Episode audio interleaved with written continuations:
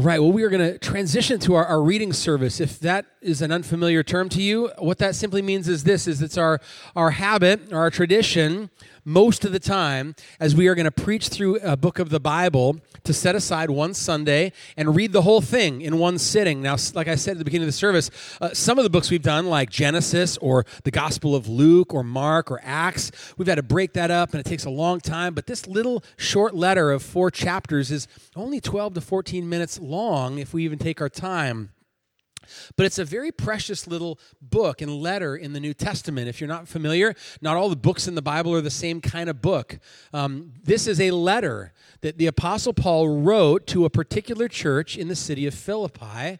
Um, for some particular reasons, but God is um, has made sure that this letter, among these other letters of Paul, have been kept and handed down to us, the church, as part of the scriptures. God, we believe, inspired Paul to write this letter. Um, but I want us to back up just for a few minutes before you hear it read to you. Um, what's important to know? Uh, what is sort of the events that led to this letter being written? Well, it starts, if you're in the book of Acts, in chapter 16. Paul was with Timothy, who was a younger man that he had uh, led to the Lord and uh, been trained in the Lord, and was become had become a ministry partner to Paul. And Paul and Timothy were on a missionary journey. It was Paul's second, and they were traveling all through this age, uh, this area that of Asia Minor that Paul had been through before, visiting churches that they had planted to strengthen them uh, and encourage them to keep growing in the Lord. And as they were doing that, one night, God blasts Paul with this vision. As he's sleeping, in his dream, there's a man from Macedonia, which is now what we call Eastern Europe, across the Aegean Sea. And this Macedonian man in Paul's sleep is saying, Come over to us and help us. So Paul doesn't get up and say, Wow, I must have eaten something funny. He says, Timothy, let's go. And they change their plans and they set sail and they go across the Aegean Sea. And the first city that they stop to begin to minister is Philippi, which was a Roman colony. It was an important city. And on the first Sabbath that they're there, they get up and they go to a place that they assume if there are God-fearers here in Philippi, anyone who, who worships the same God, Yahweh, this is where they'll meet on the Sabbath to pray. And they find this group of women praying. And so they join them, and Paul is given the opportunity to preach, and he proclaims Christ. And the book of Acts says that the Spirit opened the heart of Lydia, and assuming, assuming others who were with her, to understand and believe and receive this now full teaching of what God had done through Christ in his death and resurrection. And the seeds of the first church in, in Eastern Europe were planted. This is the beginning of, of the first church here on this side of the sea. And Timothy, who was with Paul, would come to play a pretty significant role with this church. And there was a bond built between Timothy and the Philippians, as we're going to um, hear in this letter.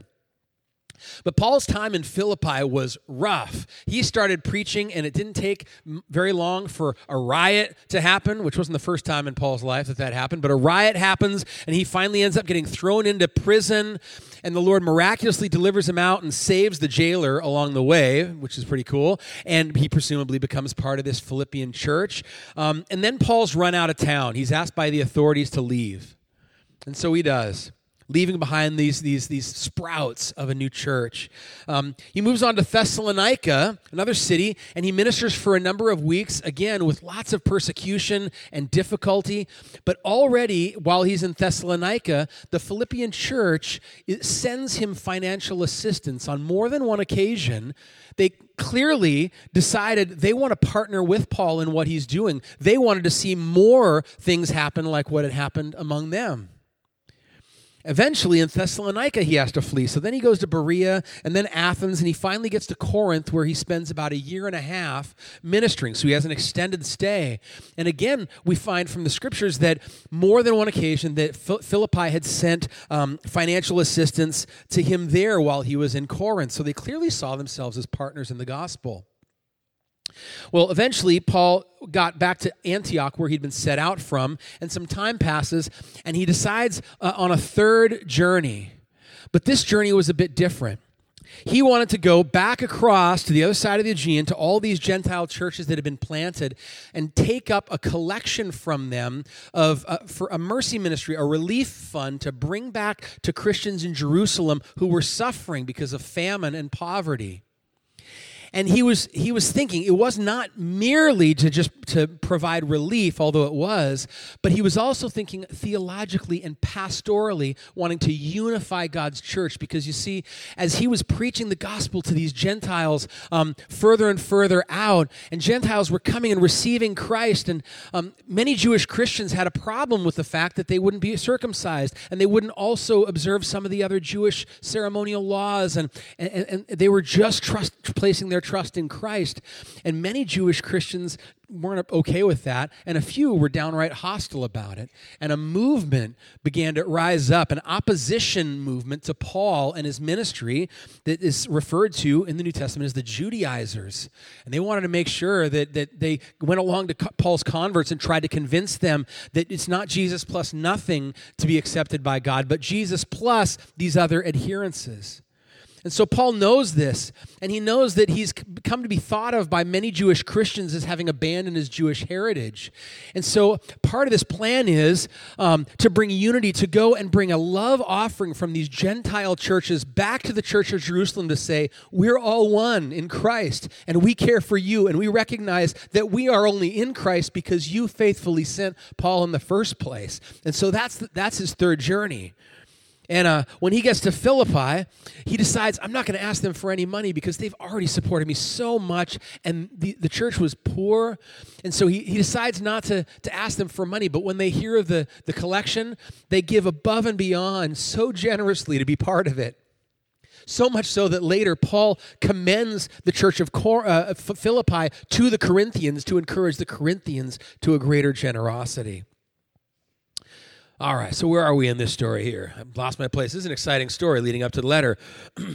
um, okay, so finally he he reaches. Paul gets back to Jerusalem and he gives the collection, and Jewish opponents rise up, you know, stir up problems for him again. He gets arrested and he ends up for two years in prison in Caesarea, waiting to find out what's going to happen. Well, during this time, the Philippians wanted to help him again, but they, they just couldn't help financially. Um, and then Paul finally appeals to Caesar and he gets shipped off to Rome. And at some point along this time, news had reached back to this, this area where the Philippian church was, and these Gentile churches had heard that Paul was being sent to Rome. And they waited until they found that he had gotten there, and they raised a monetary gift and they sent it to Paul. But they also sent news along with Paul. They picked a man named Epaphroditus and they sent him with the money and with news of what was happening in the church at Philippi. And there were great things happening, but there were also some troubling things. Some disunity and disagreements had been arising, in particular between two women that we're going to hear about in this letter. Um, also, their poverty, it seemed, had, had been maybe leading many to, to struggle with discontentment and, and a, sense of, is God really with me? And can God s- sustain me even through, you know, persecution and, and, and deep want? And so this news is sent with Epaphroditus, right? And Epaphroditus on the way gets so sick that he almost dies. And Philippi hears about that. Now they're doubly worried. They're worried for Paul in prison. They're worried for Epaphroditus. But Epaphroditus, the Lord spares him. He makes it to Rome. He delivers the gift. He delivers the news. And now Paul, oh, I, I left out a detail. And they, when they sent the message to Paul, they had asked, could you send Timothy back to be with us? We could use some help. So here's Paul faced with all these things, and he sits down to consider how does he do the following? He needs to keep Timothy with him. He's in prison. He's ministering to him. He's going to send Epaphroditus back. How does he keep them from being really disappointed when Epaphroditus shows up? How does he keep them um, from um, taking this out on Epaphroditus, being dis- disappointed in him? How does he convey his great joy for the church's ongoing participation in the gospel and at the same time speak to some of these issues, oh, a, a word of admonishment? How can he deeply thank them for the gift and also encourage them not to keep giving because he knew how difficult it was for them?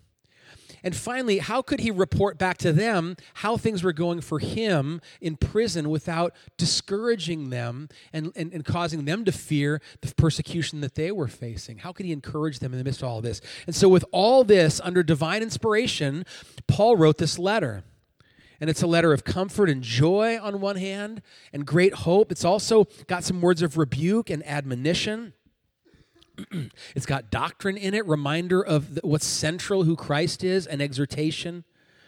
And he writes this for their joy in the faith. That's what he says in chapter 1. That's why we're calling the series Joy in the Faith Words of Hope from a Man in Chains. He wants the Philippian church, and God wants, He's kept this letter for us because He wants us to be a church that experiences joy in the faith, even when we face whatever. So here's how the reading service is going to go, how you're going to hear it read. I asked Kip Docterman, uh, Delicia Jones, Don Allen, Maddie Parker, about a month and a half, two months ago, would you each commit to memorizing one chapter of Philippians so that you could recite it for us? And here's the reason I didn't ask them to do that. I didn't ask them to do that so they could put on a performance for us all and we could go, wow, that's amazing. They flawlessly recited these chapters from memory. I could never do that. Um, I asked them to do that because there's a power hearing God's word communicated through the lips of someone who has spent two months digesting it and saturating themselves in it. All right, so I want us to listen in that way as they read to you. And the last thing I'm going to say if it's possible to listen to this letter with two, through two ears, uh, I want you to do this. One ear, I want you to be listening in this letter. What word does God have to speak to you as a disciple of Jesus individually? How does he want you to hear this letter? But also, with your other ear, I want to encourage you to listen. What do you think God wants to say to us through the letter to the church at Philippi to Grace La Mirada right here as we're hitting our 50th anniversary and continuing on? What word does the Lord have for us as individuals and as the church? With that, are you ready to hear the book? All right. Kip, come on up. Let me state one other thing that Kenny didn't mention, just so that you will know if you're trying to follow along. Four chapters, but we memorized it in three different versions. Okay? So if you're trying to follow along and it doesn't match up, that's why. And you'll know who did what. But Philippians.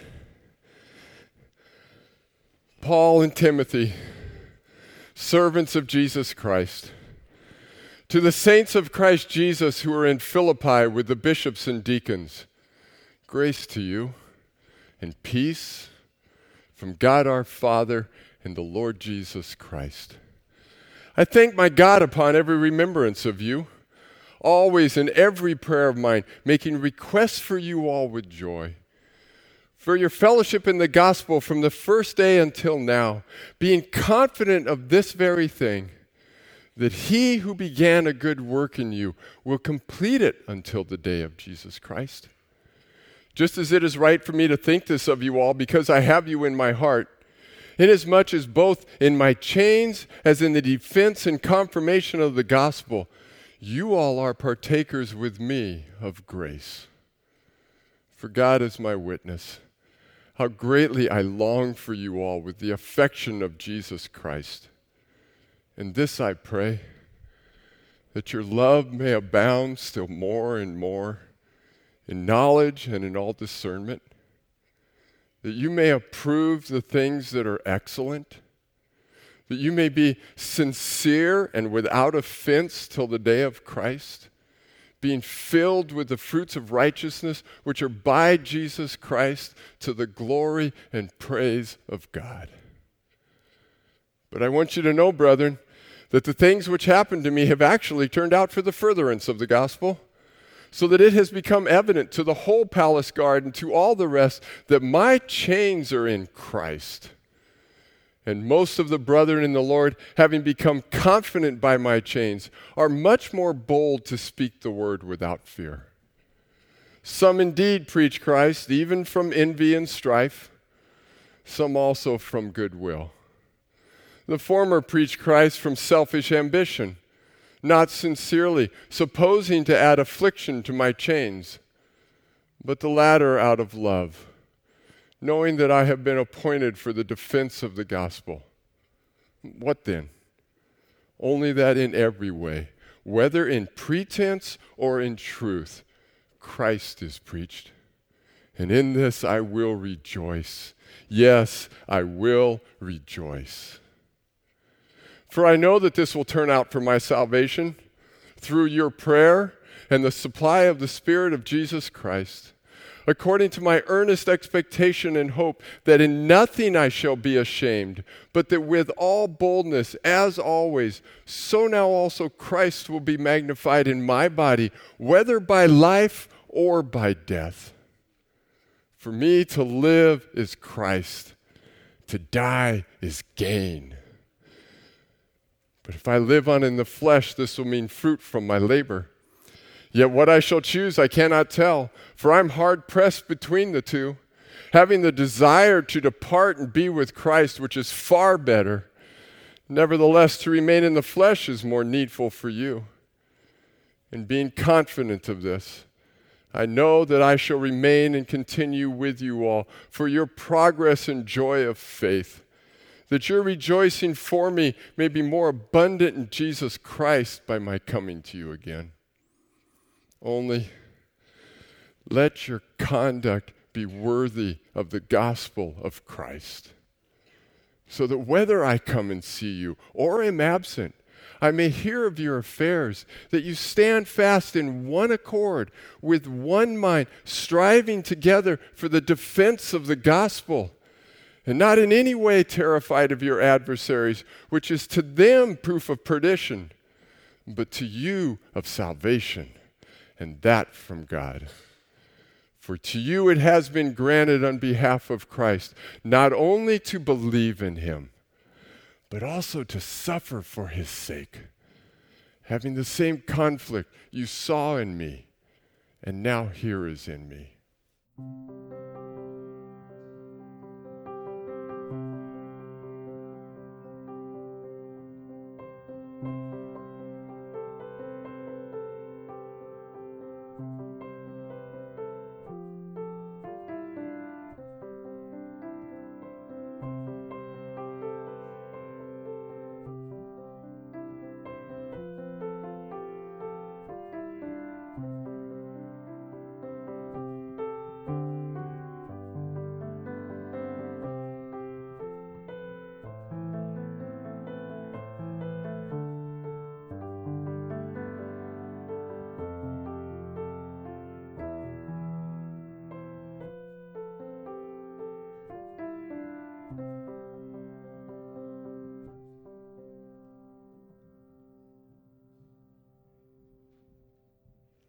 So, if there's any encouragement in Christ, any comfort from love, any participation in the Spirit, any affection and sympathy, complete my joy by being of the same mind, having the same love, being in full accord and of one mind. Do nothing from selfish ambition or conceit, but in humility count others more significant than yourselves. Let each of you look not only to his own interests, but also to the interests of others. Have this mind among yourselves, which is yours in Christ Jesus, who, though he was in the form of God, did not count equality with God a thing to be grasped, but emptied himself by taking the form of a servant, being born in the likeness of man. And being found in human form, he humbled himself by becoming obedient to the point of death, even death on a cross. Therefore, God has highly exalted him and bestowed on him the name that is above every name, so that the name of Jesus every knee should bow in heaven and on earth and under the earth, and every tongue confess that Jesus Christ is Lord to the glory of God the Father. Therefore, my beloved, as you have always obeyed, now, so now, not only as in my presence, but much more in my absence, work out your own salvation with fear and trembling. For it is God who works in you, both to will and to work for his good pleasure. Do all things without grumbling or disputing, that you may be blameless and innocent children of God, without blemish, in the midst of a crooked and twisted generation, among whom you shine as lights in the world holding fast to the word of life, so that in the day of Christ I may be proud that I did not run in vain or labor in vain. Even if I am to be poured out as a drink offering upon the sacrificial offering of your faith, I am glad and rejoice with you all. Likewise, you also should be glad and rejoice with me. I hope in the Lord Jesus to send Timothy to you soon, so that I too may be cheered by news of you For I have no one like him who will be genuinely concerned for your welfare. For they all seek their own interest, not those of Jesus Christ.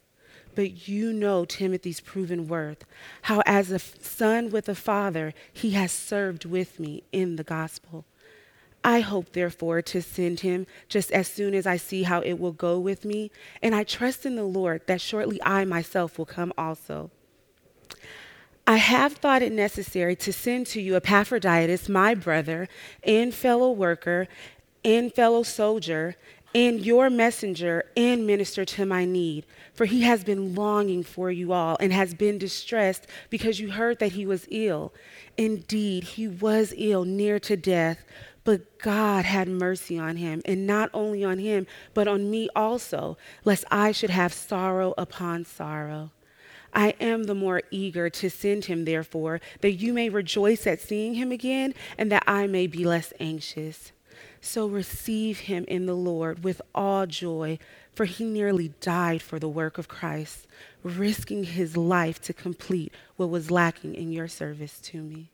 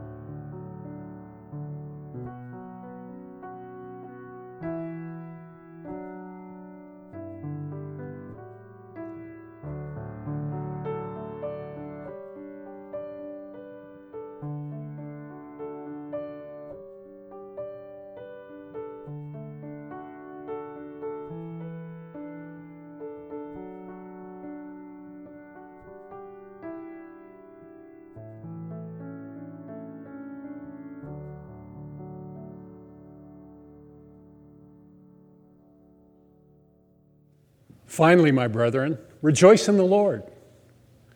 To write the same things again is no trouble to me, and it is a safeguard for you. Beware of the dogs, beware of the evil workers, beware of the false circumcision. For we are the true circumcision, who worship in the Spirit of God and glory in Christ Jesus and put no confidence in the flesh although I myself might have confidence even in the flesh. If anyone else has a mind to put confidence in the flesh, I far more. Circumcised the eighth day, of the nation of Israel, of the tribe of Benjamin, a Hebrew of Hebrews. As to the law, a Pharisee. As to zeal, a persecutor of the church. As to the righteousness which is in the law, found blameless. But whatever things were gained to me, those things I have counted as loss for the sake of Christ. More than that, I count all things to be loss in view of the surpassing value of knowing Christ Jesus, my Lord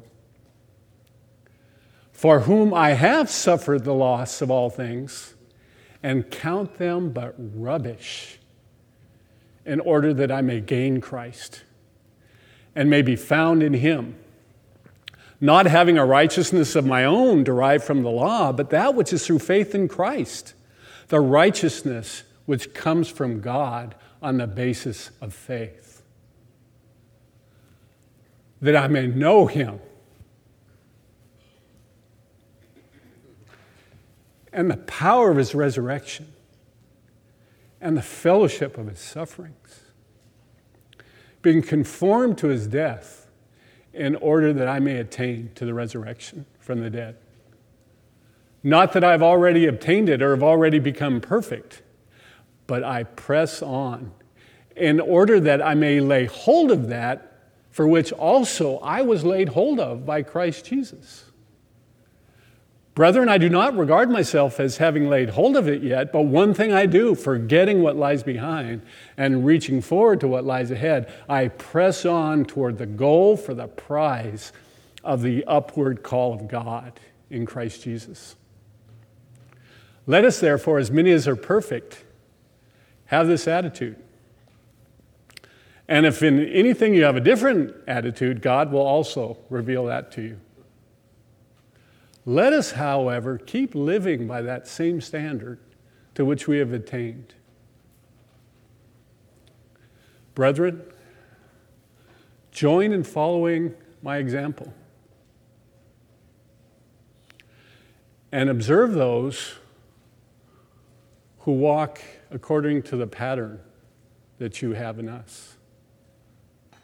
For many walk, as I've often told you, and now tell you, even weeping, that they are enemies of the cross of Christ, whose end is destruction, whose God is their appetite,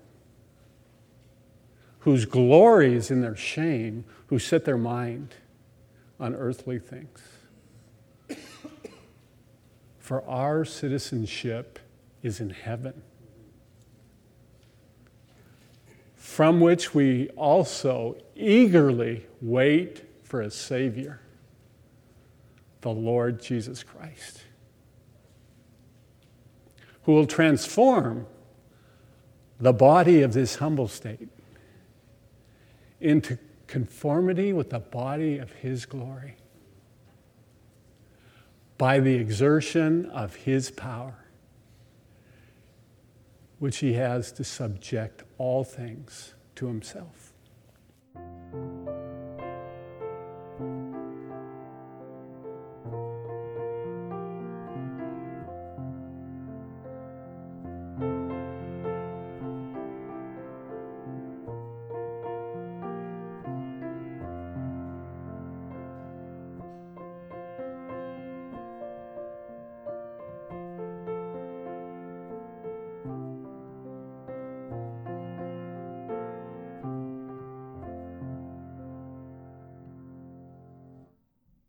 Therefore, my brothers, whom I love and long for, my joy and crown, stand firm thus in the Lord, my beloved. I entreat Euodia and I entreat Syntyche to agree in the Lord. Yes, I ask you also, true companion, help these women who have labored side by side with me in the gospel, together with Clement and the rest of my fellow workers whose names are in the book of life. Rejoice in the Lord always. Again, I will say, rejoice. Let your reasonableness be known to everyone. The Lord is at hand. Do not be anxious in anything, but in everything, by prayer and supplication with thanksgiving, let your requests be made known to God. And the peace of God, which surpasses all understanding, will guard your hearts and your minds in Christ Jesus. I rejoiced in the Lord greatly that now at length you have revived your concern for me. You were indeed concerned for me, but you had no opportunity. Not that I am speaking of being in need, for I have learned in whatever situation I am to be content. I know how to be brought low, and I know how to abound. In any and every circumstance, I have learned the secret of facing plenty and hunger, abundance and need. I can do all things through him who strengthens me. Yet, it was kind of you to share my trouble, and you Philippians yourselves know that in the beginning of the gospel, when I left Macedonia, no church entered into partnership with me in giving and receiving except you only. Even in Thessalonica, you sent me help for my needs once and again. Not that I seek the gift, but I seek the fruit that increases to your credit. I have received full payment and more, I am well supplied, having received from Epaphroditus the gifts you sent a fragrant offering, a sacrifice acceptable and pleasing to God. And my God will supply every need of yours according to his riches in glory in Christ Jesus. To our God and Father be glory forever and ever. Amen. Greet every saint in Christ Jesus. The brothers who are with me greet you. All the saints greet you, especially those of Caesar's household. The grace of the Lord Jesus Christ be with your spirit. Does anyone want to just start preaching the book right now? This morning, this is going to be a great series. Um, thinking about the, listening to this letter we just heard with the one ear of what does God want to say to us as a church. Uh, after the first service, 8 a.m., uh, a woman named Grace Fan, who's a member here, she she pulled me aside, and I, I, could tell she was moved. There were tears, even trembling, and she came out of this reading, and and the sentence she said was, "Oh, God wants us to love each other." And she was just sort of undone by that one thought of in this letter. That's one of the things God wants for us is for us to love each other. This is beautiful. We need this letter. I'm so looking forward to preaching through it together.